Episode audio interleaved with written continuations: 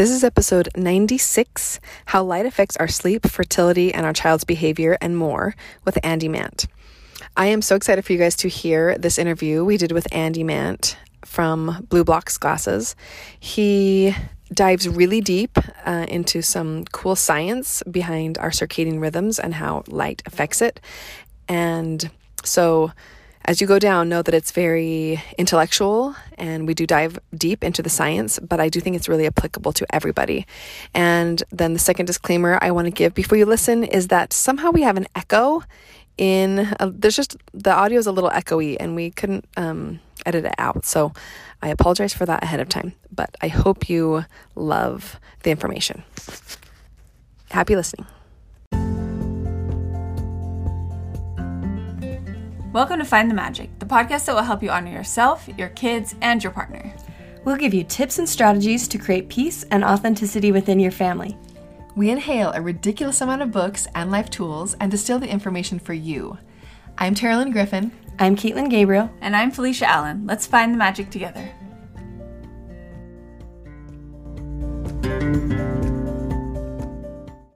Hi, everybody. This is Terilyn, and we are so excited. We have Andy Mant on with us, all the way from Australia.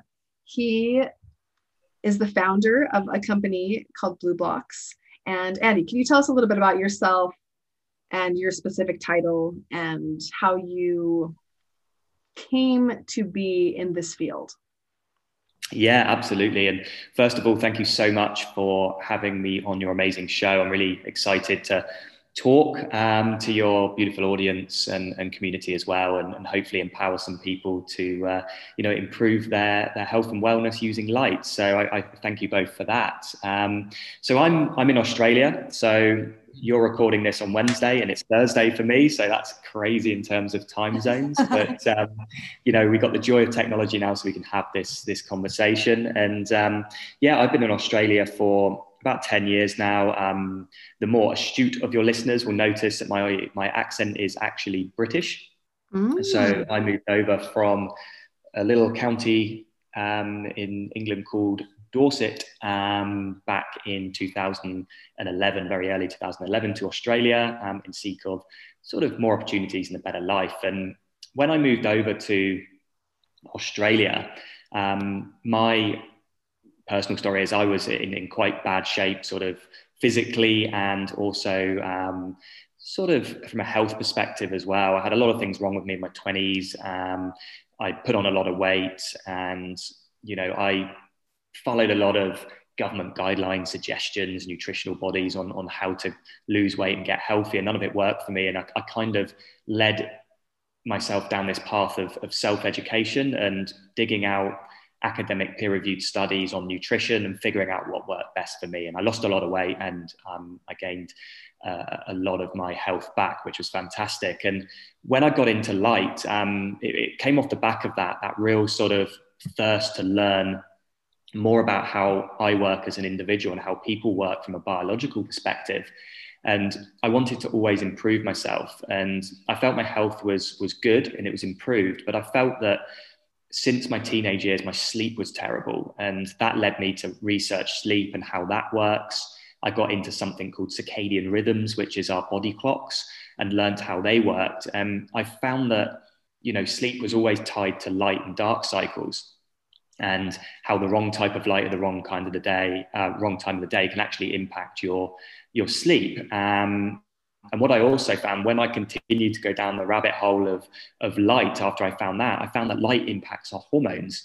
Um, it impacts how we, um, how we feel, it, not just how we sleep. Um, it impacts fertility, it impacts um, you know, mental health. And the more and more science I started reading on this stuff, I just thought to myself, how is this not being spoken about? It's, you know, there's thousands of studies on this, yet no one's speaking about it. And, you know, that led me then to try and improve my sleep by wearing blue light blocking glasses, you know, the, the, sort of red lens, orange lens glasses that you wear a couple of hours before you go to bed to help yourself sleep. And I bought a couple of cheap pairs off Amazon and um, noticed a little bit of an improvement, but not much. And that was when I decided, right, I, I don't think these are working in line with what the science is saying we should be blocking in terms of the correct light frequencies. so I took them to a laboratory in Australia and said, "Can you test them and tell me what light they're blocking?"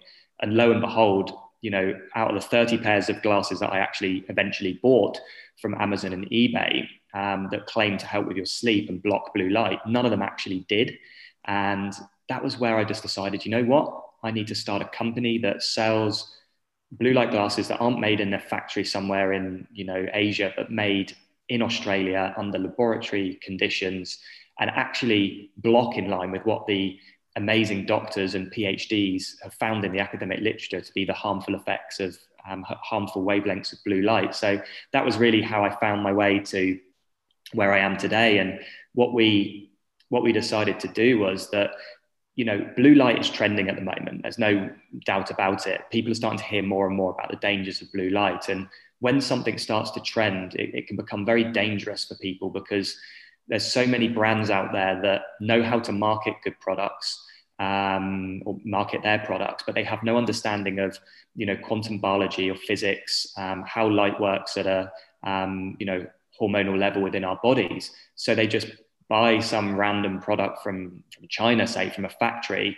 brand it up and market it as blue light blocking glasses, and, and they don't actually do anything good for your health. So I set about with the mission of, you know what, profit second, education first. And this is why, you know, this is, I think, my 121st podcast in, in about 18 months um, that I've done speaking about this from different levels because I just want to empower people. And, and if they want to buy our products, brilliant. If they don't, that's fine. I just want to give them the science so they know and understand exactly how blue light's impacting them and, and kind of what to um, look out for and, and some hacks to improve their light hygiene and, and get you know the optimal health that they deserve wonderful. That is so fascinating to me. First of all your journey getting here and second of all the whole concept of blue light is fairly new to me. I feel like i started doing a little research about it maybe a couple of years ago. So in the realm of things that's fairly new.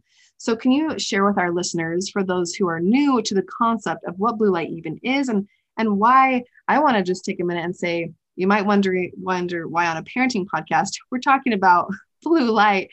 And it is because the more I've looked into it, the more I've realized it is connected. And I think sleep in general is connected to so much of how we live, how we show up for the people in our lives, and for our kids.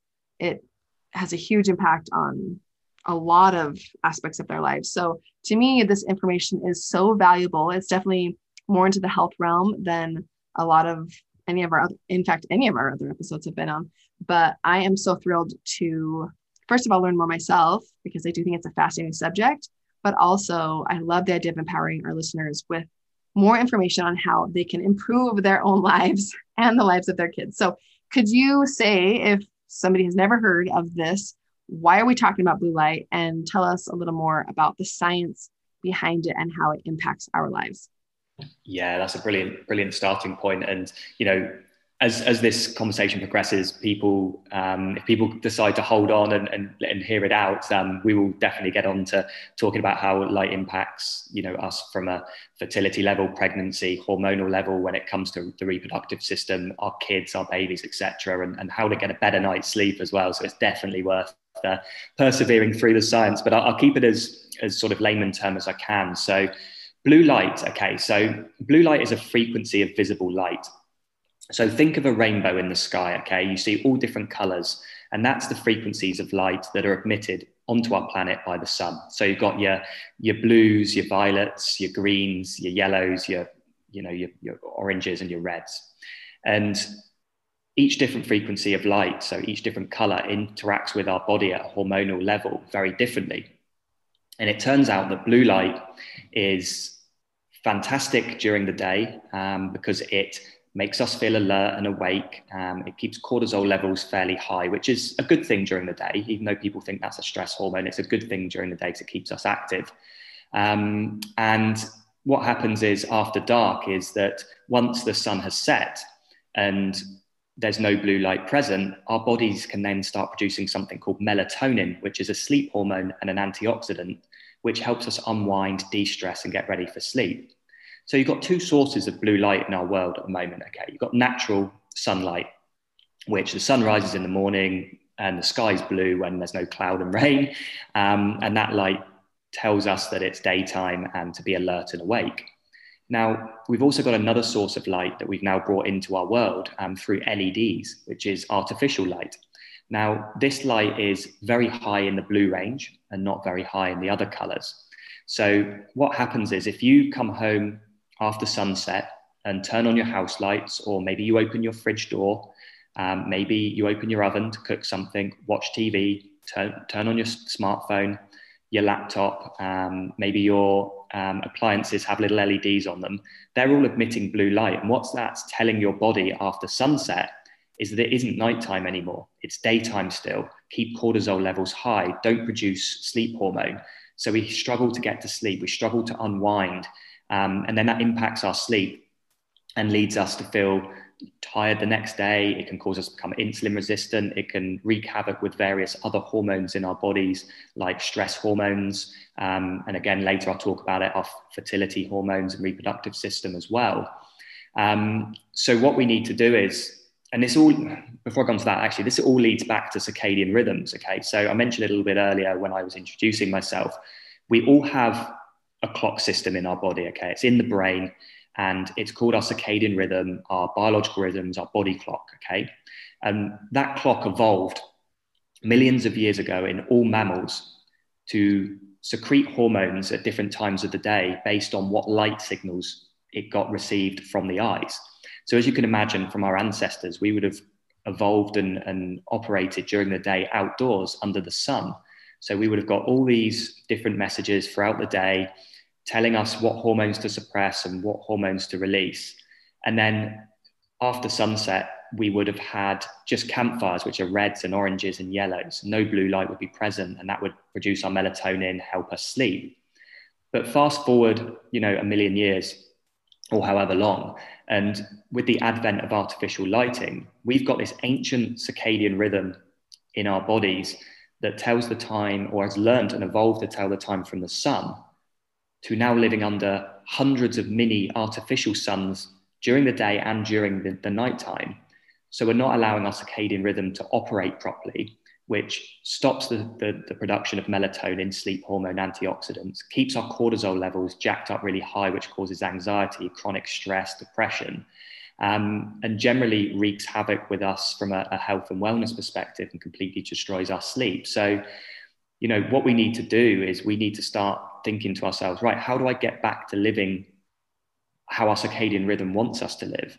And you've got two options. You know, you either throw away all your technology and live in the middle of a field, which is not practical, and, and I wouldn't wish anyone to do that, or you can biohack for a better term, your environment. So make sure that you have got as little as possible blue light after sunset, wearing blue light blocking glasses that filter out the entire blue and some of the green light spectrum. Um, you know, and there's a few other hacks we can talk about later on as well. So, you know, that's in a nutshell what blue light is. It's both good and bad, but if you get it at the wrong time of the day from artificial sources, you're going to wreak havoc with your sleep, disrupt your circadian rhythm, and completely mess your hormonal system up. Wow. Yeah, that is so interesting. I feel like um it's so cool to learn like how much light really does impact us. And I gotta say, I don't think I knew a lot of that stuff. So that is so interesting. I'd like to know a little bit more, kind of starting with um, how, like babies, how does this light impact baby circadian rhythm? And then, kind of also, how does it impact our kids from there? Yeah, absolutely. So, the interesting thing with circadian rhythms is a baby isn't born with one. Mm-hmm. Um, it's something they have to develop based on their environment. And, you know, this makes complete sense because. Totally. Is that why they have their days and nights? Yeah.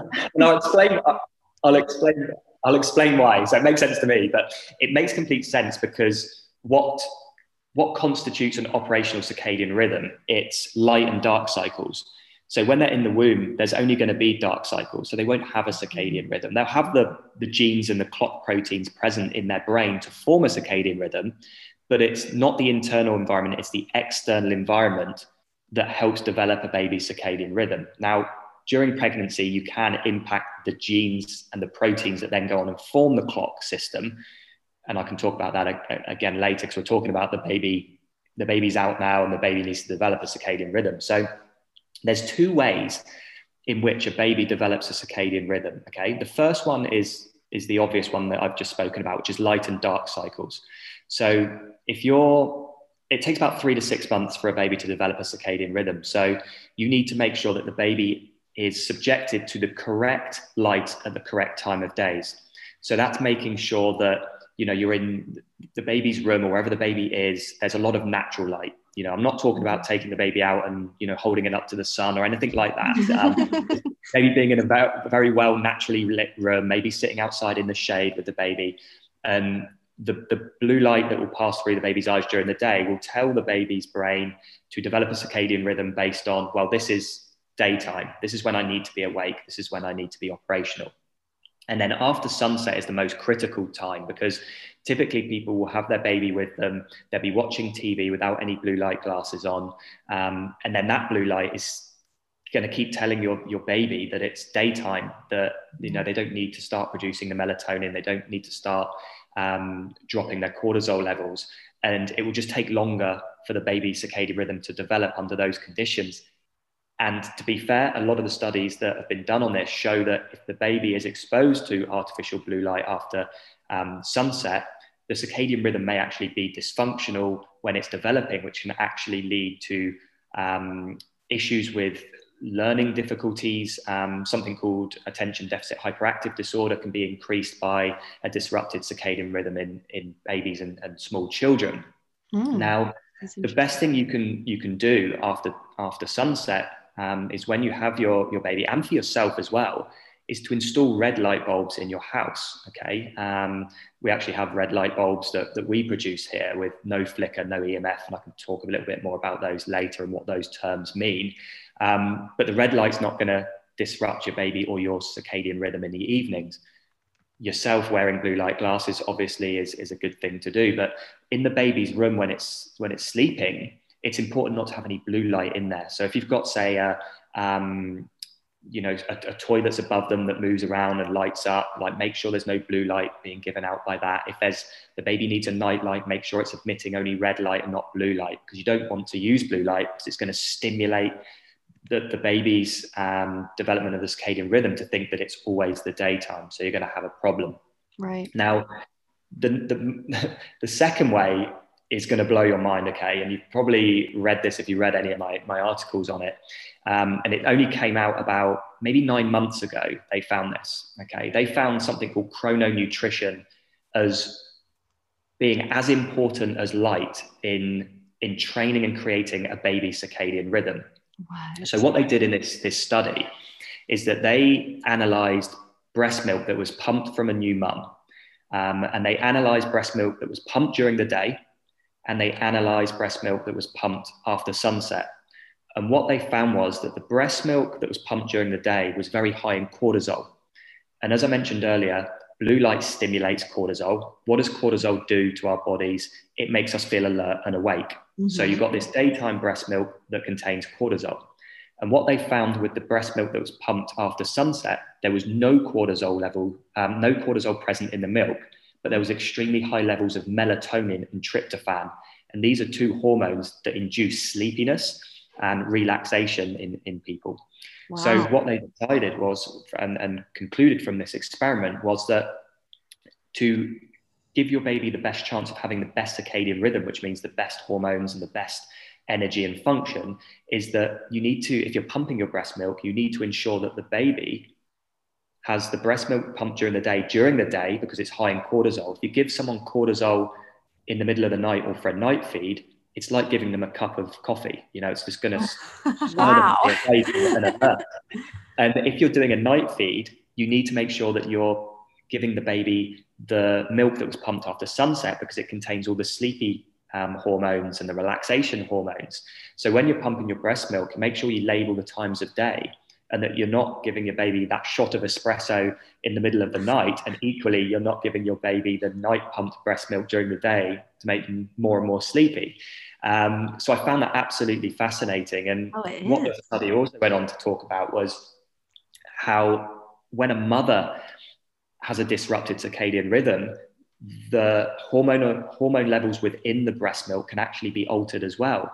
So, for instance, it gets deeper. If a mother is pumping the breast milk, sat under artificial light, watching TV in the evening, the melatonin levels within that breast milk is going to be lower than if a mother had basically pumped that breast milk with no blue light present and only red light present. So it just blows your mind how much the color of light that you're sitting under and doing things under can impact hormones and also impact even the, the quality, nutritional and hormonal quality of the milk you're giving your baby as, as well. Wow. wow. I I actually love this because I feel like what you're saying is that physically, I mean, just like what we model emotionally for our children, how we model it affects our kids. This is fascinating to me because you're saying scientifically that also literally what we do with our bodies. I mean, and this is obvious as I'm saying this, I realize how obvious it is. But that even when it comes to circadian rhythms, as we model it, it literally physically affects our babies. That yeah. is, and also it makes me realize again my mind is blown at the human body that our bodies can even do that. Yeah, seriously. I mean, how specific breast milk can be. Wow, it just makes me in awe of the whole the whole process.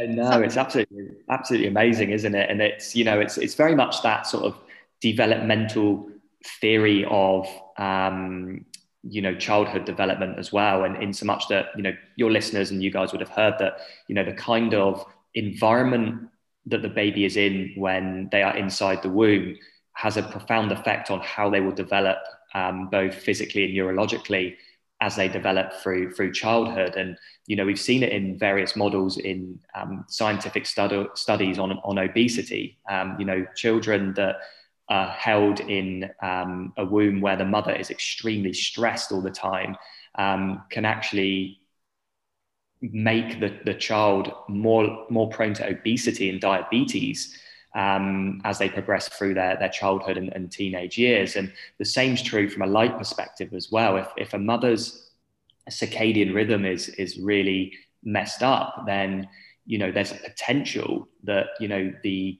um, that the, the child may not reach, you know, the expectations or potential is the word I was looking for that that, that the child could have had if the mother's circadian rhythm and light hygiene was actually correct um, during the um, you, you, know the, the, the carrying stage of, of, of, of, the child. So you know you got to you know so many people talk about it from you know or eat healthy exercise when you're pregnant but so many so many people aren't talking about it from a light perspective and you know what i want to caveat here is i'm not saying that you know diet and exercise aren't important. I think they're extremely important but i think when it comes to overall wellness and, and health and um, you know not just for the mother um, you know the father as well and, and also the, the, the child that's going to be um, going to be born into the world that there's there's multiple pillars of health. You know there's there's well-being mental health there's light there's um, you know avoidance of electromagnetic frequencies, Bluetooth, Wi-Fi, microwaves. There's also, um,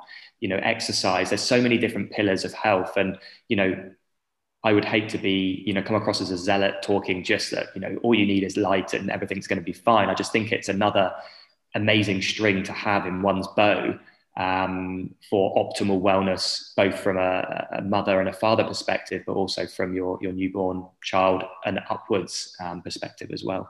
Mm-hmm, totally. I think that awareness is so important. It's just good to know all that. Mm-hmm. And I think anytime we add tools, I'm always, I feel like I'm always giving the caveat of when we find tools, the last thing we want is for people to feel overwhelmed or that because they didn't know this and maybe they've had their babies and they're like, oh my gosh, I didn't even know about this. For me, it's like any other piece of information. We take it when we know it, we add it to our toolbox and we make changes if we feel so inspired at that point because there's no going back in time, right? But exactly. um, but it's just like anything we learn. There are so many things that I feel like if I was closed off to the possibility of changing because I hadn't done it in the past, you'd really lose out on a lot of improvements in life. This is just this to me is one of those examples of I hadn't even heard about the, the concept of it until a couple of years ago. But the more I have been researching it and doing little things in my home, it has made a difference. So I would say to our listeners, wherever you're at, if you're feeling that little like prick of like, oh no, I've already carried babies and I haven't done any of this, it's totally, it's fine. We know as we learn, we just make the changes that work, that work for us. So as you're listening, just make the changes that sound that are resonating with you. So could you tell us, Andy? I have a couple questions about what you've been saying. first, I want to know um, as we talk as parents, I mean, sleep is just this like coveted, amazing, elusive for many people, elusive. You're already waking up in the night with a baby, and then you don't have, like, I don't even have a baby anymore. And I still have a four year old who's coming in and bad dreams and, you know, all sorts of things waking me up in the night with my children. So, can you tell me a little bit about if we do things to manage our circadian rhythms and our light, even if our sleep is being disrupted by external forces like a hungry baby or children waking up for whatever reason? Is it possible to make the actual quality of our sleep better, even with those disruptions? Like, how does that, how do those external disruptions affect our circadian rhythm? And Love it. will this help with that? Brilliant brilliant, brilliant question, and and I'm glad you've you, have you have asked that one. And you know, before I answer that, um, you know, I d- I don't want to worry or scare anyone with with these things that I'm saying. And, and the good thing is with um, circadian rhythms is they reset each day, so you can literally every and that's why we have to have the light and dark cycles because it resets our, our body clocks. Mm. Um, so if you haven't practiced any of these things whilst carrying your child and um, you know, it's it's it's not the be all and end all. Like you, you can correct their circadian rhythms very quickly. Like within 24 hours, you can you can notice a difference. This is how powerful this stuff is. So, you know, it's not like you know, I want people thinking, oh, I didn't do this, and you know, I'm not giving my child the best start. You absolutely are. It's it's you're doing everything you can, and it's now just t- tweaking and refining it to you know accelerate their their potential. So it's yeah, it's not one of those things that if you haven't done it, it's it's terrible. It's very easily fixed. Beautiful. So that's, that's yeah. liberating, really. Thank you for saying that. Yeah. That's wonderful. No, that's okay. It's it's the truth, and you know, I just don't want to don't want to scare people um, as well. But yeah, going back to your question, um, which is a really good one. So there's a really there's, there's really a lot of misleading information when it comes to sleep. Um, you know, sleep seasonal um, you know, this this whole you need eight hours of sleep is like saying that every single person needs to eat 2,000 calories a day. It, it makes absolutely no sense. Sleep is an individual need.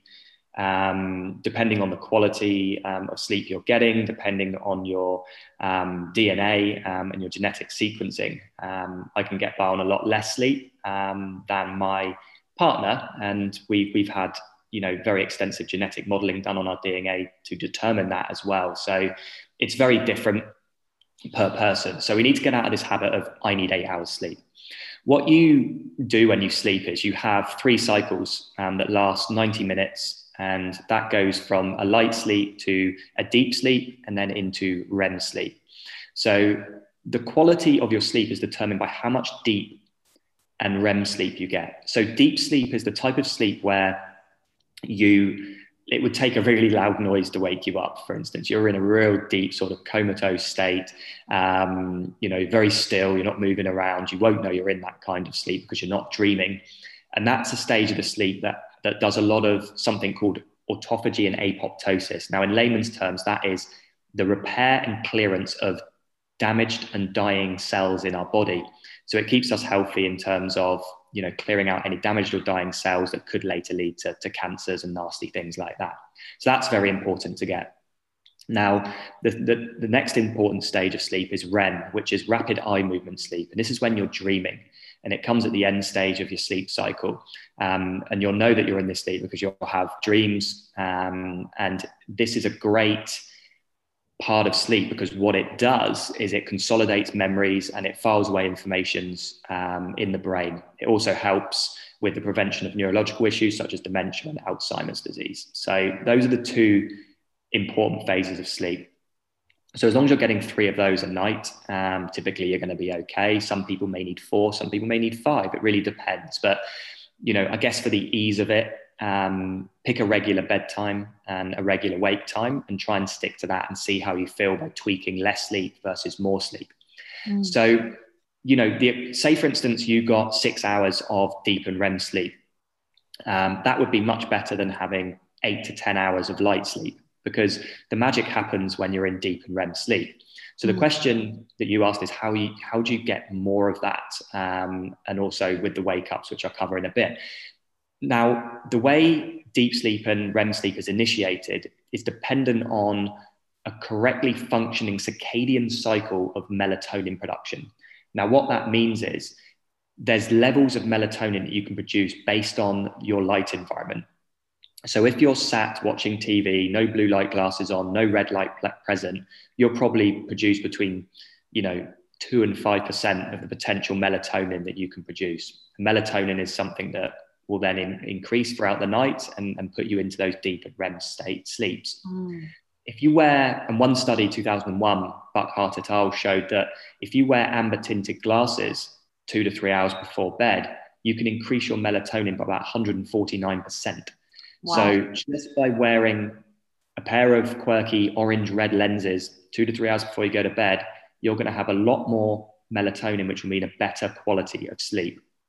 Now, you know, polyphasic sleep aside, which is which is quite rare in the in, in the population, waking up during the night is a very natural thing to do. You know, we would have slept ancestrally, and I always go back to ancestrally with almost, you know, quote unquote, one eye open from predators and uh, all else trying to hunt us whilst we sleep. So waking up during the night to, to loud noises or, um, you know, a, a four-year-old coming into your bedroom is, is completely normal. Um, it's completely fine. But if you are practicing the, the correct light hygiene requirements by wearing those blue light blocking glasses before you go to bed, you're going to be reaping the benefits of better quality sleep and not just having light sleep and then being woken up. And it also it also comes down to the light that you're waking up to. So is the little one coming in your bedroom in the morning and you know switching on your light and putting blue light straight through your eyes? Because if that happens, your melatonin levels will switch off completely and take about 30 minutes to an hour to reboot again once that light's turned off. Oh, wow. So you you ultimately want to have a red light bulb in your bedroom. So if the little one comes in and switches on the light, that red light won't impact that melatonin at all. It, it, it just mm-hmm. doesn't. They've tested red light and it doesn't impact melatonin. So what happens is when the little one comes in, wakes you up, and you know you either allow the little one to sleep in your bed or take them back to their their room. As long as you're not exposing yourself to blue light, you'll be able to get back to sleep almost instantly. Um, and if you don't want to install red light in, into your bedroom, because um, not everyone wants the brothel look, um, you can wear blue light glasses, you know, have them on your um, side of your bed and put them on if you have to put the little one back to bed. So, you know, it really doesn't matter about those wake ups. It's just making sure the light environment is correct. And, you know, night feeding is another one for the, for the younger children is that you don't want to get up and reach for that bottle of cortisol filled daytime pumped milk, um, you know, and then go into a blue lit, um, you know, just a standard LED light room where the baby is and start feeding the baby because number one, it's going to disrupt the baby's circadian rhythm. And two, you're not going to be able to get back to sleep for about an hour. You're going to be tossing and turning. And if you do go back to sleep, you're only going to be getting light sleep because your melatonin levels, which is the sleep hormone and also the antioxidant that clears out um, all the inflammation in your body to help repair your body is not going to be in a high enough state to enable the most optimal level of sleep. So it all comes back to, you know, not worrying about the wake ups, but what light environment are you in before you go to bed? You know, are you watching TV, got your house lights on, no blue blockers, then getting woken up in the night and those lights are going on? You, you know, you're going to just have a, a wrecked circadian rhythm. It's going to be so bad and it will catch up with you in time. Um, and it's also not going to help your, your child either because they're exposing themselves to that, that blue light as well. So, you know, as opposed to someone that is watching their TV, but they've got a red light bulb in the lamp and they've got blue light blocking glasses on. Um, and then when they go put the baby to bed or put the, the young child to bed, there's no blue light in their room. They've got the red light, which will help them sleep as well. You know, they're wearing kids' blue light blocking glasses as well. Make sure they've got them on a couple of hours before they go to bed and then you know touch wood hopefully the, the nighttime wakings will reduce because their quality of sleep will be better but if they do inevitably get up and wake you up they're not going to disrupt your sleep by pulsing the incorrect color of light into your eyes when ancestrally your circadian rhythm cannot handle that mm. this is bringing up so many amazing questions in my mind as you're talking with my own children I hadn't ever considered, I don't know why. So it's my four year old every night. He comes down at about four and he just climbs into our bed. But uh, he has in his room, I've been very intentional about the kind of light that's in his room and the kind of light that's in my room. But he walks down the hallway that's lit with just like he turns on the regular lights on his way. So I'm thinking to myself, I need to rethink that whole walk. You know, he walks a good for probably a good 45 seconds down yeah. some stairs. So my question for you is do you have to do the full blown red? So say for example, if I have a few light switches that I leave on in the night so that he doesn't get lost, you know, like bump into walls, does it have to be red or tell me the difference between I noticed in your products you have the red and then you have the more it's kind of like a yellowy orange. Does that the yellowy orange color still have too much blue for the middle of the night? Or do you do you really just need to go all the way red for a few of your light switches? What can you tell me the difference between those two yeah. shades and the difference in the middle of the night it makes on us? Yeah absolutely. And it's it, it all depends on how far you want to take it okay? Yeah. So do you want you know the 100% optimal solution. And if you do then it's red light. But it might be a little bit more difficult to see by and we don't want um, your your um, your son did you say? Sorry your, yeah yeah my youngest.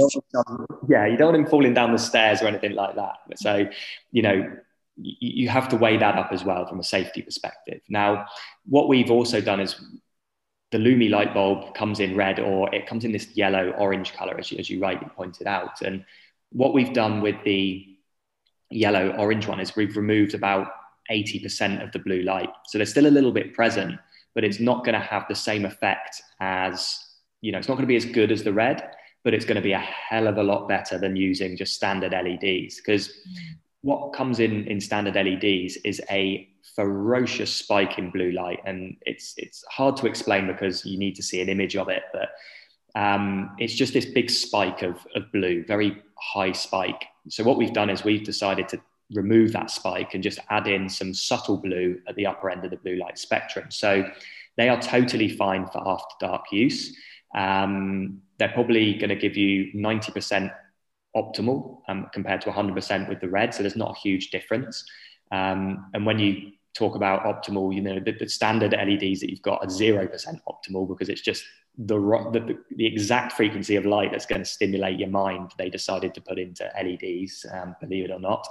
Um, so they would be a good compromise. Now, the reason we designed two colors was during the day, and this is, I'll keep this one short because it's not really related to um, our, our, discussion, I, I, think, on, on the whole sort of new mums thing is that um, blue light during the day from artificial sources causes something called digital eye strain. So if you're on a computer all day or you're working in an office under artificial light, you are going to cause cellular damage to the, um, the cells in your eyes, which can be personified in symptoms such as watery dry eyes, headaches um, at the end of the day, um, migraines maybe. So we wanted to take out the frequency of light that was responsible for that, which happened to be 460 nanometer blue light, and add in a softer, more sort of yellow, um, greens, and and oranges and reds into it. So it was initially designed for during the day, but you know, as you rightly um, raised, you know, the red is is a bit extreme for for after um, sunset and middle of the night for some people. And we've been surprised how many people actually purchase the yellow summer glow, we call it, um, Lumi light bulb to use after um, sunset. And we've seen a few reviews come through saying how much better it is actually having that as opposed to the LEDs after sunset as well. So they can be used. Yeah, it's just a scale of you know one to ten. You you, you get ten being the red ones after sunset, and probably an, an eight or a nine out of ten for the yellow. So yeah, they're they definitely can be used after sunset as well. Okay. Would you say they're bright enough to light up a bathroom, or are they too dim for that? Yeah, they are very bright. They're about 25,000 lumen, I think. So it's Ooh. like really, really bright. Um, so yeah, they're, they're going to be as the yellow's as bright as your normal LEDs. It's just not as harsh. It's a lot softer, the lighting. Um, the red is also fairly bright as well. Um, but it just, it's a difficult one because you know the, the color red is just difficult to see by um, you know you, you can you can read a book and you can you can relax with the red light on when you're watching the TV because the red will balance out a lot of the negative effects of the blue. Um, but if you want better acuity and, and vision, then yeah, the, the yellows are going to be the best for that, and they're definitely bright enough to move around in and and see things very clearly. Okay, I love that. I think I'm just going to replace all my bathroom because it's always our bathroom lights that are on at night, right? Mm-hmm. Yeah. For a kid stumbling out of bed to use the bathroom or whatever. So I really love that idea. That'd be an easy change that really won't affect anybody in my household. They won't even know. They'll just get to experience the benefit.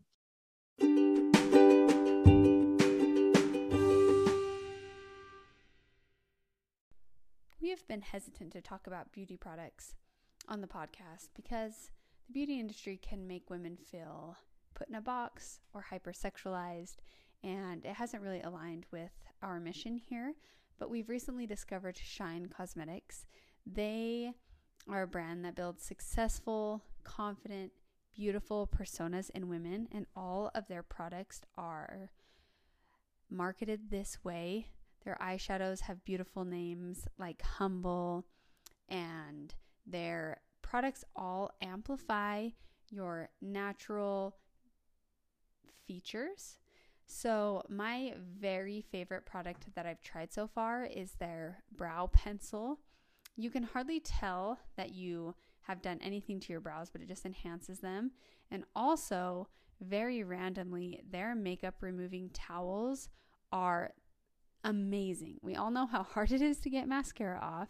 Soap can irritate the eyes, and these cloths just with water take my mascara completely off. It is amazing. So, Shine gave us a code, Find the Magic, that you all can get 10% off your first order. So, head over to our show notes and you can use the link there with code Find the Magic to get 10% off. When you need mealtime inspiration, it's worth shopping Kroger, where you'll find over 30,000 mouthwatering choices that excite your inner foodie. And no matter what tasty choice you make, you'll enjoy our everyday low prices, plus extra ways to save, like digital coupons worth over $600 each week. You can also save up to $1 off per gallon at the pump with fuel points. More savings and more inspiring flavors make shopping Kroger worth it every time. Kroger, fresh for everyone. Fuel restrictions apply.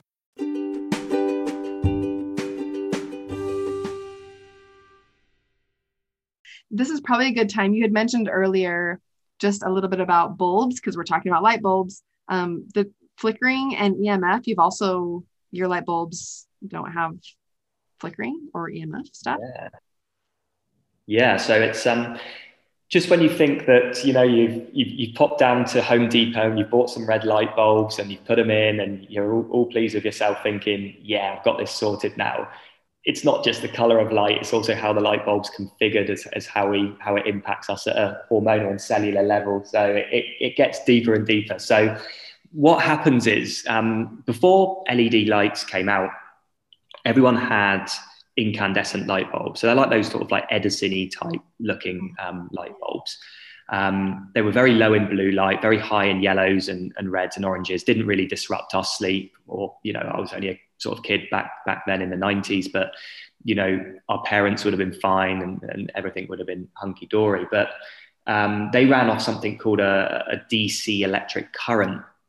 And what that meant is that you know the current that was being supplied into that light bulb was very consistent. Um, so it was a continual stream of light. And what they did in the mid 90s late 90s was they decided that these light bulbs were not very energy efficient. They cost a lot to run. Um, global warming became a big thing. So, you know, everyone was making this conscious effort to um, reduce electricity consumption. So, what they did was when they invented um, light emitting diodes, or LEDs, was that they changed from a DC electric current to an alternating current, an AC current. And what that does is that saves energy by pulsing electric current into a circuit. So you haven't got this continual stream of light of, of energy. You've got these pulsed very, very fast. You can't detect it with the human eye. Um, and that saves the amount of electricity because it's not continually running.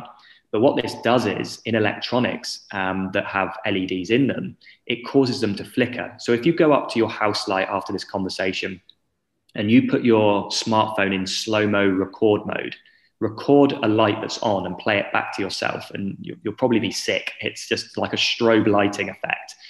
So your brain can, it, can't detect it in terms of um, being able to see it with the naked eye. You have to record it in slow mo. But in order for that to happen, your brain has to work extra hard to piece together the light images that are coming through your retina.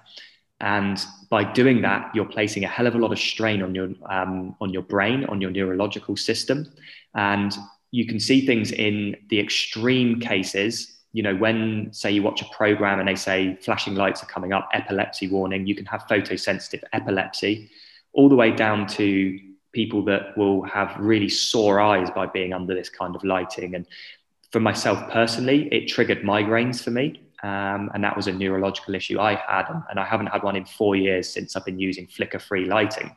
Wow. So our bulbs are basically still LEDs, but what we've done is we've put an IC switchboard within the bulb so you can run it off an alternating current but when it hits the bulb before it turns on the lighting it switches it to an, um, a dc electric current and reduces flicker down to 0.1% um, which is which is fantastic now a lot of people will say as, as well with light bulbs well to reduce the amount of blue light i could just dim my light and that is one of the worst things you can do with, with any light bulb because the more you dim a light bulb, the higher the flicker rate increases um, mm. because you're messing around with the current. So if you've got a dimmer in your house, you want to be getting that out very quickly and, or not using it, putting it on on high is, is better for you.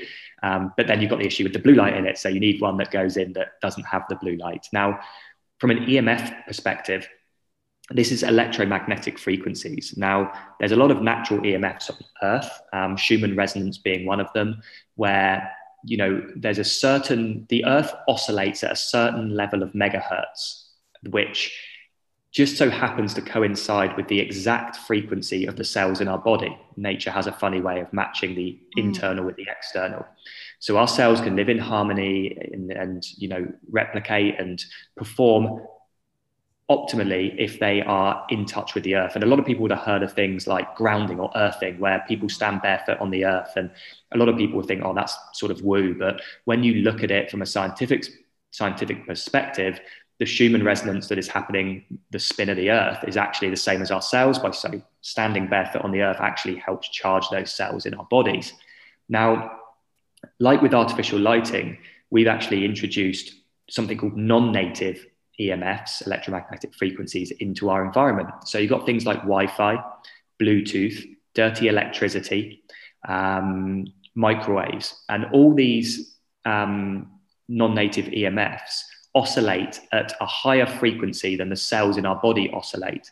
Now, what that happens is our cells, if they're around that kind of EMF, start to match that oscillation. So what you see is if you're around Wi-Fi a lot, if you're around 4G, 5G, you know, we hear a lot of issues about that, dirty electricity, um, microwaves. Over time, your cells will start spinning faster, replicating and turning over quicker. So you see the development of things like cancers a lot younger age because your cells are going through that replication process quicker.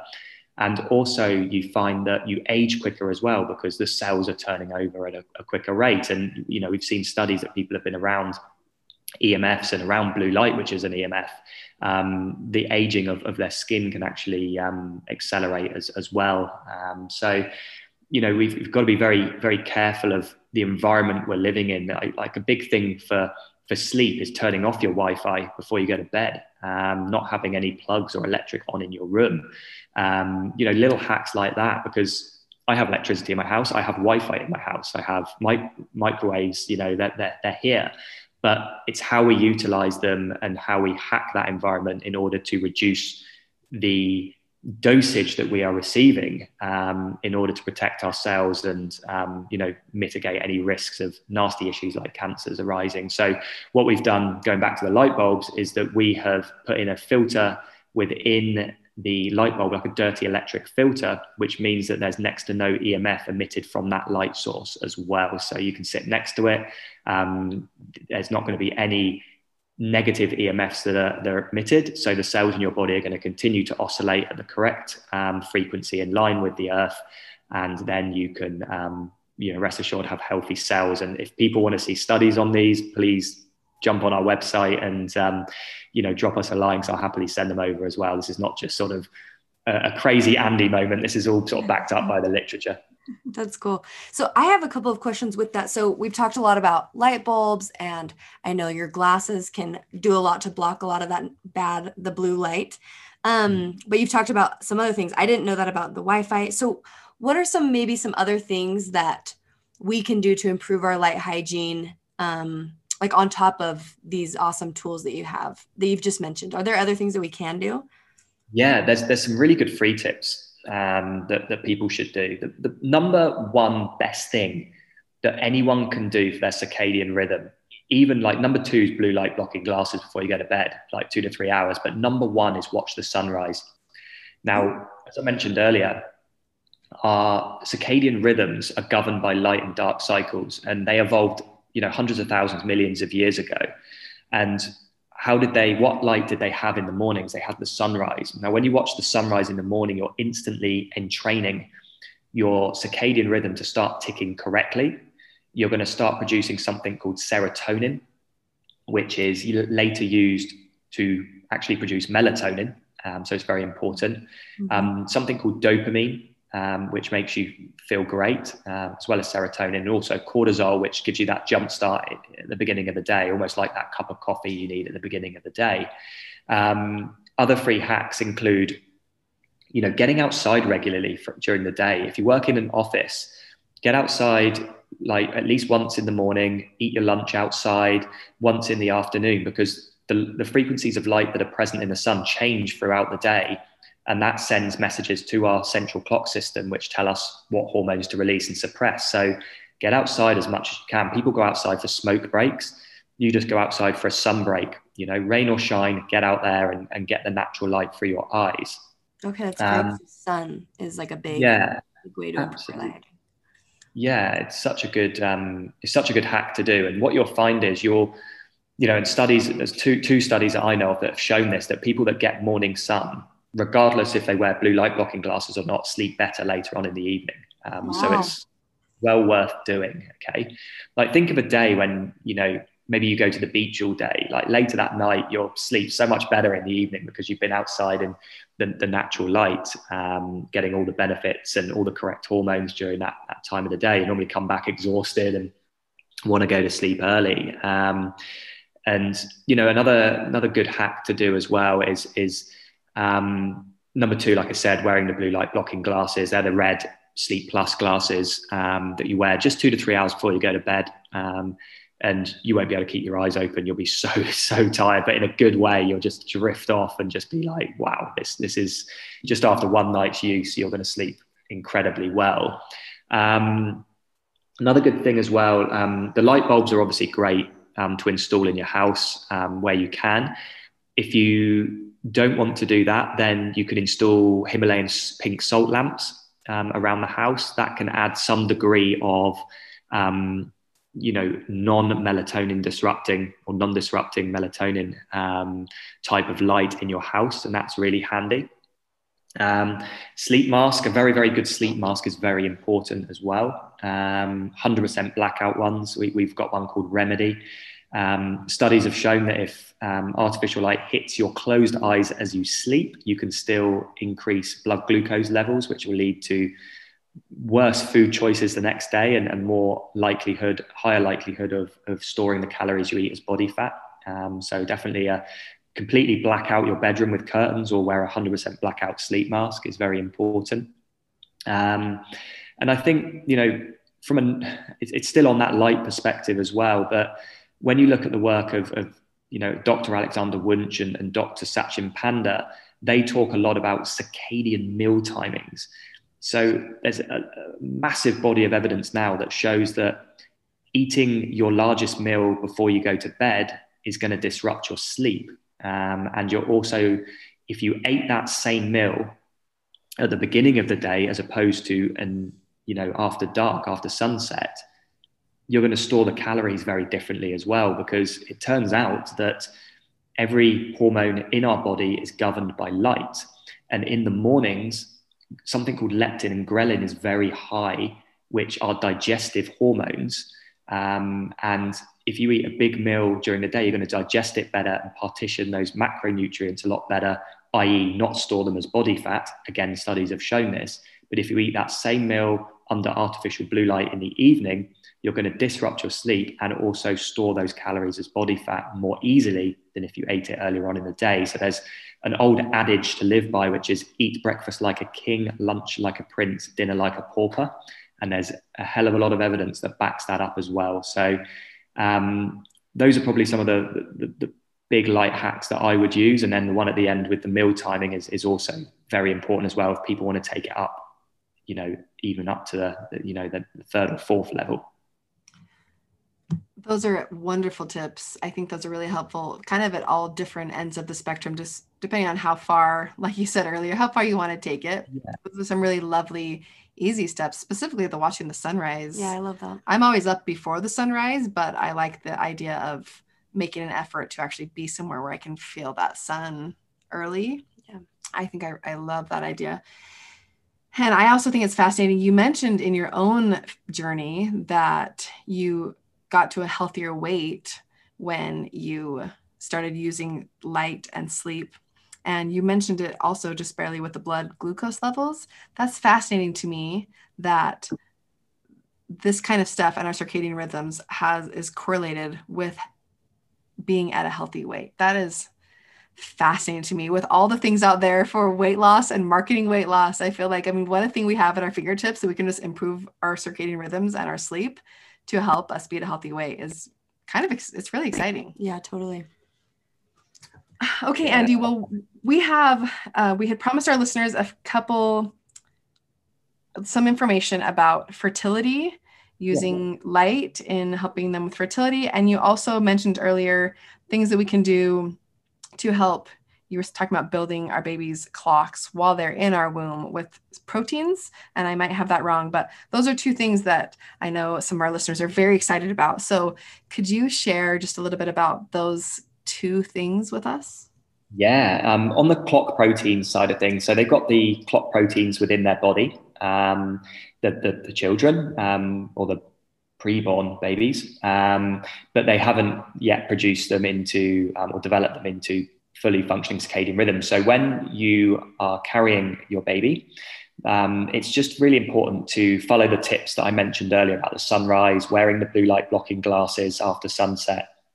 And that will really help with um, protecting those clock genes in order for them to mature and develop once they are outside of the womb. So blue light blocking glasses two to three hours before bed, um, sunrises each morning, um, and regular sun breaks is, is probably all you're going to need to to do. You know, these are really easy things to, to do. It's like wearing a pair of glasses for two or three hours in the evening and, and getting outside for, you know, an hour a day across five different intervals and you are going to just put yourself in such an advantage and such a better state um, yourself personally which will then have a positive effect on the clock genes um, and proteins within your um, uh, uh, baby that you're carrying. So that's that's the easy part. Now, um, I can talk a little bit about um, fertility, both uh, female and male as well, um, in a nutshell. Um, I've got an interesting blog on the on the website that I'm sure you guys can can link to in, in the show notes about it if people want to read more. But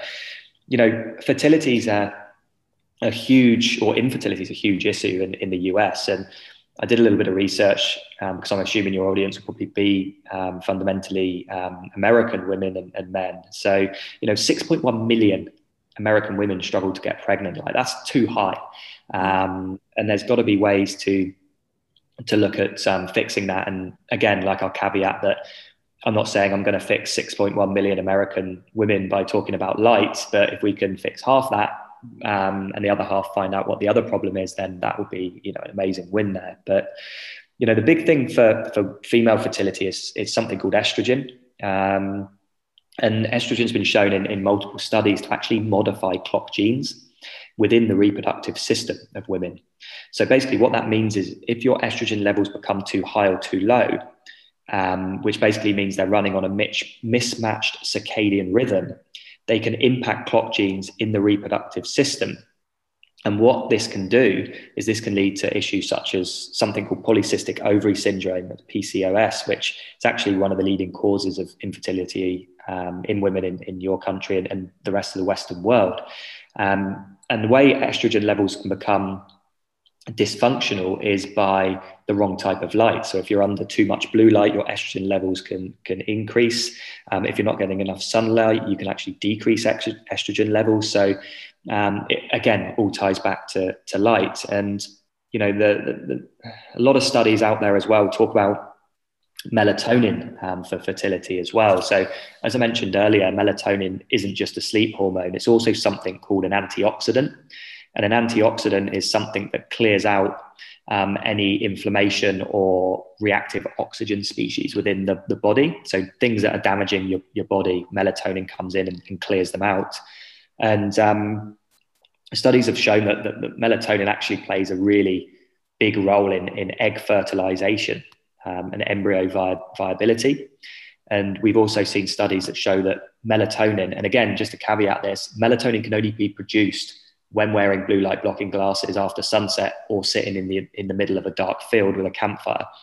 Mm. So melatonin actually protects the oocyte um, from oxidative stress as well. So the higher levels of melatonin you have, the more protection you're going to have for the oocyte. Um, and this typically happens more at the time of ovulation. Um, so, you know, that's, that's very, you know, prudent in, in relation to, um, I guess, your, your listeners as well. And, um, you know, studies have also shown that um, going back to the melatonin side of things, that a misaligned melatonin cycle, so not producing enough melatonin, can actually make it more difficult to conceive as well. It's actually very interesting that melatonin seems to play a role in, in all, all of this from right way from conception all the way to actually giving birth because typically females will go into labor when their melatonin levels are at the highest, which typically is in the middle of the night, you know, between sort of like 11 p.m. and 2 to 3 in the morning. Mm-hmm. Um, and that's because melatonin reacts with something in the body called oxytocin um, to actually induce labor. So that was sort of a bit of a bit of a side one there. But um, another another important hormone um, in female fertility, which is influenced by light, is, is something called prolactin. Um, and you know this literally means the production of, of milk, um, and it's scientifically proven to influence fertility rates in women. Um, it's basically influences fertility in women if their clock genes are disrupted within that prolactin cycle. Um, and much like estrogen I mentioned earlier, prolactin levels that become too high or too low, and this can basically be as a result of many factors, but light can influence it as well, can increase that risk of PCOS as well, and also mess around with normal ovulation. And this brings me on again, it would be uh, amiss of me not to mention it, that the World Health Organization has mentioned several times that night shift work is carcinogenic. Okay, mm. because we're not working in line with our circadian rhythms. We shouldn't be working after sunset. We should be sleeping.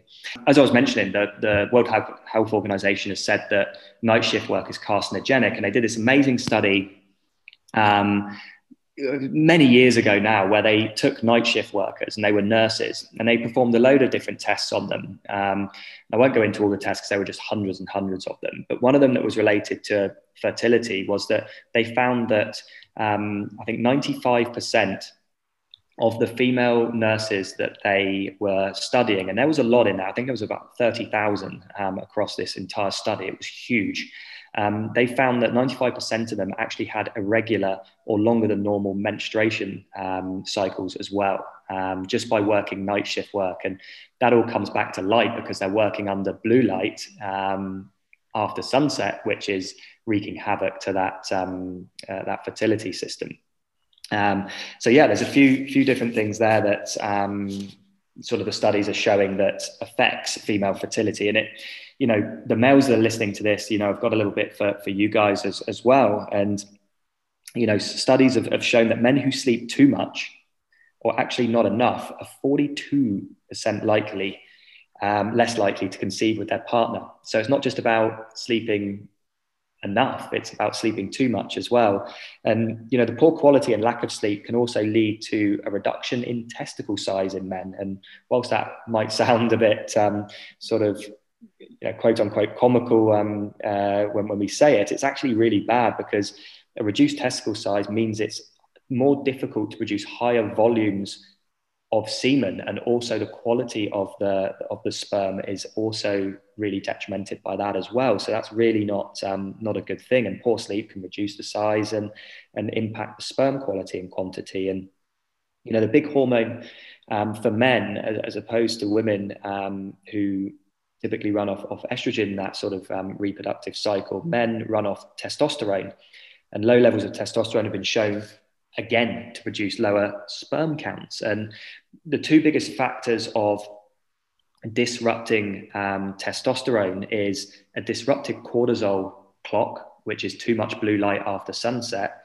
and also poor sleep, which is too much blue light after sunset. So, mm. you know, by actually wearing your blue light glasses, you're going to reduce those cortisol levels, um, get better sleep, and your testosterone levels are going to increase um, yourself as well. And when you look at it from a more macro perspective rather than the micro, when you dive into the literature as well, you find that sperm counts and testosterone levels are actually higher in the mornings um, rather than the evenings, which makes mm. complete sense because, you know, when would you want to be um, having sex from a, um, a circadian standpoint? It would make sense in the mornings because what are we supposed to be doing after sunset relaxing and you know mm. unwinding and getting ready to sleep not engaging in physical activity so you know it mm. makes complete sense that you know that would happen more in the morning and we're more fertile as men in the morning as well so um oh yeah the, the other big thing with men is something called ASA, um, which I'm, I'm, not sure you guys would have heard about. Maybe maybe you have. Um, it's called anti-sperm antibodies, and mm there's a really interesting study that came out um, about this um, these antibodies now these antibodies are in there to clear out you know dysfunctional sperm keep sperm healthy ticking over so it does play a role but if those levels become too high the asa starts destroying healthy sperm mm. which means you have lower sperm counts and what they found was in this study was they took men that were going to bed after 11 p.m and they compared them with men who were going to bed, um, sorry, before 11 a.m. Uh, let me start that again. They compared two studies. One went to bed after 11 p.m., and others went to bed before 11 p.m. And what they found was that the men who went to bed after 11 p.m. had 56% more ASA in their bloodstream than the men who went to bed pre 11 p.m. So it go it all ties into circadian rhythms. We shouldn't be staying up that late. We're under the wrong light, keeping us up that late because we're jacked with cortisol. So the men that are going to bed earlier and getting up earlier are going to be far more likely to um, you know assist in that conception rate because as I mentioned earlier, testosterone levels and sperm counts are highest when in the mornings. So if they're going to bed later, they're going to have more ASA in their bodies, which is destroying sperm. They're less likely to get up early in the morning. So when you are, you know, then engaging in trying to conceive a, a child, the sperm count's already going to be low, and the optimal window is then passed to um, to actually conceive from a male perspective. So um, I guess that's probably it in a nutshell. And you know, all of this can be corrected just by being under living under the correct lighting at the correct times of day, going to bed on a regular um, time, and getting up early in the morning. Hmm, those are some really accessible tips. Totally. For people who are trying to conceive. Thank you. That's very helpful. You mentioned, I'm just fascinated. You mentioned getting too much sleep. I've never really thought of that as a problem for most people, but my question for you is how do you know if you are getting too much sleep? Is it, do you feel like extra groggy in the morning, or is there something we can know as we're trying to test out how many hours of sleep we need? since it's individual, we I think we all kind of know when we're sleep deprived, but how do you know if you're getting too much? Yeah, absolutely. You'll um, you'll know if you're getting too much ultimately if you're not aligning your sleep cycles with the actual correct sunrise and sunset cycles. So by that, what I mean is if you're not going to bed within, you know, three to four hours after the sun has set. And again, as I mentioned earlier, sleep is seasonal, so this can change from a seasonal perspective. So if you're not going to bed, say, you know, later, you know, if you're not going to bed between sort of nine and ten thirty in the evening, and then getting up, you know, within 30 minutes of the sun rising, you're going to be having too much sleep. Mm. And obviously, that's at a very basic level because if you're disrupting your sleep, if you're not getting good quality sleep, then you may need a little bit more. But ultimately, if your circadian rhythm is is functioning correctly, it should be something you don't have to think about. You don't have to go, right, I need this exact amount of sleep. Your body will tell you. Hmm. Now, I was never a morning person. I used to go to, I used to be one of those guys, go to bed after 11 p.m. and wake up, you know, struggle to get out of bed for work or at weekends lie until 11 a.m. Um, and you can, you can just tell that that is detrimental to your health because of all the health issues I had the grogginess I felt during the day. And I always thought to myself, and I always used to say it to my wife, I was like, how do people get up that early? That they're mad. And then now I've just, I'm, I'm up 20 minutes before the sun rises. I haven't set an alarm in three years. Um, because my body knows exactly when to wake up now because my light hygiene is corrected. So, in a roundabout way, there's no real way of telling. It's almost your body will tell you if your circadian rhythm's correct, but pretty much everyone listening to this show will not have correctly functioning circadian rhythms. Some may be okay because they can still get up early in the morning and bounce out of bed, but you know, you just got to make sure that you're watching that sunrise in the morning. You are wearing your blue light blocking glasses before bed, going to bed at a respectable time, and then you'll find yourself getting up earlier and craving that morning sun- sunlight, and then you'll just have the optimal amount of sleep. And if you're sleeping long periods past sunrise in the morning, then you're definitely getting too much sleep. Mm. So, what time do you wake up at? I know that's individual for everybody, but what is it for you?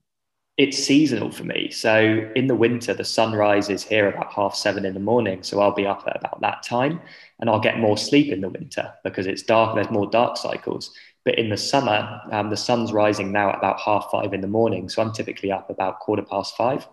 Mm. Um, and we we don't have daylight savings in Western Australia, so the sun rises as early as half four in the morning, which means I'll be in bed by nine o'clock and I'll be up at about half four in the morning watching that sunrise. And you know, it's hard to say because people that haven't done it will think, well, how am I going to get up at that time of the day? And it's like, well, try watching the sunrise for a week every day, um, and then you'll be bouncing out of bed every morning for it um, and wearing your blue light blocking glasses, and, and it'll just happen. You'll be like, oh my god, I'm gonna get up, and you know, I can't lay in anymore. Like as soon as that sun rises, I'm just like bursting with energy to get out of bed and, and just start my day. And so few people have that feeling now because you know 99% of the population has just got a destroyed circadian rhythm and the, the good thing is is that you know, just a few days of watching that sunrise and wearing blue light blocking glasses after sunset, going to bed at a reasonable time, you're going to be feeling like that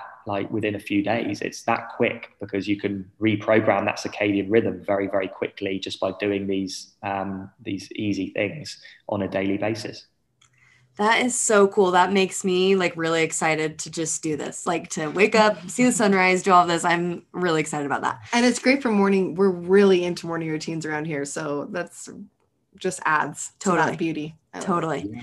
Um, I've got to ask one question because you talked about, you know, some of your previous, you know, health issues that you had before, and you talked about migraines and headaches. And this is actually something that I I am dealing with. I feel like I get probably, especially lately, I've probably gotten a headache every week, which for me is just way too much. And they range from anywhere from maybe just annoying to like debilitating. So I've got to ask the question do, with headaches. So, how can you like maybe go into a little bit? Because I feel like headaches is also a really hard thing to diagnose for anybody who is there because there's just a thousand different things that could be causing it. But as I'm hearing you talk about this light hygiene thing, I'm like wondering if this is an answer for me of something to really try because you know I've tracked a lot of other things. So I don't know for someone for me like with headache stuff, um, would you say like obviously doing like some of the light bulb changes, wearing the glasses, doing the sunrise, like you've mentioned a few different things, which I'm going to try all of them. Um, is there anything else that you could add to that with kind of like dealing with that? Yeah. Yeah, absolutely. And I was I was one as well that had debilitating migraines. Yeah. Um, and yeah, I fixed it with with light hygiene and also um, for me my geno, genotype um, actually reducing um, caffeine consumption um, was a mm-hmm. trigger for me um, but from a headache perspective um, you know typically it is a light issue because of the flicker Mm-hmm. Um, your brain's working extra hard, having to piece together the images. You don't know it, but your whole environment is just flickering around you like a, a, a disco. Um, so definitely changing the light bulbs will help you. Getting outside a lot more. Um, get those sunglasses off and get the, the, the, you know natural raw sunlight through those eyes um, for various small periods of the day. So your your brain is um, you know getting natural light rather than this pulsed artificial nonsense that we're living under. Um, but another thing you can do as well is you can try um, computer glasses. So these are often confused and mismarketed as blue light glasses. Um, they're the ones with the clear lenses. Um, we, we sell those as, as well, and they're used during the day to reduce blue light down because you don't want to block blue light during the day because you need it. Um, but we get too much of it from artificial sources. So if you find the right pair of computer glasses that focuses on the nasty blue spike that comes from LED sources, you can reduce it down by about 30%, which actually causes you to have less headaches throughout the day because you're getting less cellular damage through the eyes. Um, you're reducing flicker by 30% because you're blocking out 30% of the flickering light, um, which is going to mean your brain doesn't have to work as hard piecing together light images to form that actual image of what you're seeing. So those are the the big bits of advice I can give: blue light computer glasses and changing the um, changing your light bulbs. And if people have a similar issue, um, if they just jump on our website and have a read of, I think there's about a thousand five star reviews on there at the moment. You can actually search by the computer glasses or by the key term headache and read all the reviews of. It's probably about ten percent of them. There's probably a good hundred people in there that are basically saying don't get headaches anymore wearing these glasses, changing the light bulbs, unbelievable. And I was a skeptic, but I tried it and oh my God, and you know, how did I, you know, not, um, how did I not know about this before? And then they say like, you know, I forgot my glasses today and didn't wear them. And, um, you know, now realize that how important it is to have blue light filtering, um, you know, glasses on during the day as well to help with headaches. So that's probably your best best tips to, to use. It probably is a light issue, um, and it's probably getting too much blue light during the day from artificial sources, and also too much flicker. Okay, that's incredible. Thank you so much. I'm I'm like really excited to try some of this. This is awesome. Amazing. Well, Andy, we could talk to you forever. I mean, I have as you talk, I just have more and more questions in my mind, but we will have that be our last scientific question. And can you tell us if our listeners want more? I know I want more information. I'm going to, I'm sure I'm going to spend the next few weeks just reading all of your articles. Uh, can you tell our listeners where they can find you and uh, get more information and have access to your amazing products? Yeah, absolutely. So I um, I write once a week um, for the blog um, on our website. So that's blublox.com, B L U blox.com. Um, and they're very easy to understand blogs. Um, you know, there's a little bit of science in there and links to studies if people want to dive deeper, but we go over all the basics on there. And there's a big learn section on the website that people can check out as well. Um, and they can also contact us through our um, website as well if they have any specific questions about what glasses they need, or maybe they want to tell us what their routine is and how our products can fit in with um, improving their light hygiene. And I've got a team of um, very highly trained customer service reps that know all about blue light and can help you choose, you know, the correct products for your current situation. So that's the best place to find me. And I also once a week do a YouTube video if people like to watch videos on things. Um, so if they just go to the BLUblox YouTube channel, again, that's just B L U B L O X in YouTube they can find my weekly videos in there. But if they subscribe to our mailing list on our website, I send them out, um, you know, once a week, the blog and also the, um, the video once a week to that as well. So people get alerted to it and can then watch a little bit more and in, you know, upskill themselves in light hygiene every week. So that's the best place to, to find me. Wonderful. And you have a code for our listeners, especially for your products, right? Yeah, absolutely. And if, look, if people want to improve their, their light hygiene and, and try some of our products, um, it's 30 day risk free, you know, return and exchange policy. So people can give them a, a, go, but you'll be amazed and won't want to return them. I guarantee you that. Um, we ship with DHL Express from Australia. And even during these pandemic times, we're finding delivery times to be about five business days, which is oh, really wow. quick from, from Perth. Um, and we've got a 15% off code for your listeners as well. It's just find the magic. Um, so if they type that in at checkout, they'll get 15% off as well. And shipping is free um, all over the world. So we would we cover that cost as well for people. Oh, wonderful. Oh, that's wonderful. Well, thank you. That is very generous for our listeners. And listeners, we'd love to hear back from you if you end up trying these and how it improves your life. It's really, really exciting. Well, Andy, thank you again for your time. We would love to end with how we end with all of our people that we interview, and that is if you have one habit. Now, it's we have been talking about a habit, so I'm excited to see is this the habit or is it a different one? Uh, that's a game changer and really helps you find the magic in your life every day. Yeah, I think it's a really good one, and there are lots that you can do. But the one that really stands out to me is is sunrises. Watch that sunrise. It's free easy to do and you are going to just have such good sleep and such good well-being by just doing that for 10 to 15 minutes every single day oh, i love that when you watch the sunrise are you meditating as it's coming up or what is your personal practice with that it's so beautiful i want to know a little yeah. more I typically um, practice um, mindfulness at that point. Um, I just listen to the birds and the noises because no one's up at that time because everyone's still sleeping. Um, so I just listen to the birds and the wind and the trees and just try and be mindful. Um, and then I go and have my food in in the morning. So I have my um, food pre-made in the fridge. So I'll get that, and then go and sit back outside and enjoy that. And then um, I will start my, my my journaling and my gratitude. Um, and then I'll go about my um, my day. Oh, I just love hearing anybody's morning routine is just thrilling to me. Sounds glorious. That I'm going to add the watching the sunrise to my morning routine. So. Love that. Well, thank you, Andy, so much. I love all the information you have in your mind. It is so fascinating to me. And I really love these wonderful tools you have to really improve all of our lives in a fairly easy way. So thank you so much for your time and for your knowledge and all of your wonderful research.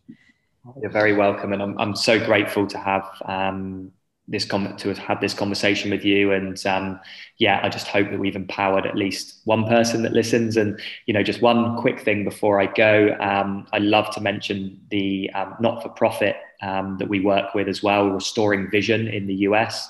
Um, they put reading glasses on people in the developing world that can't afford them.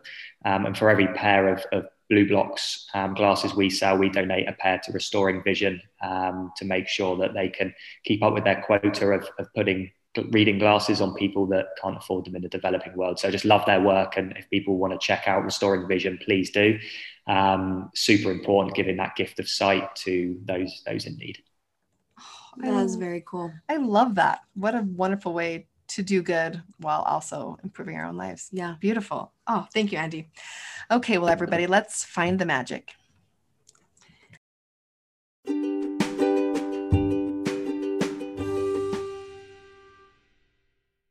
Me me, me, me. brown cows.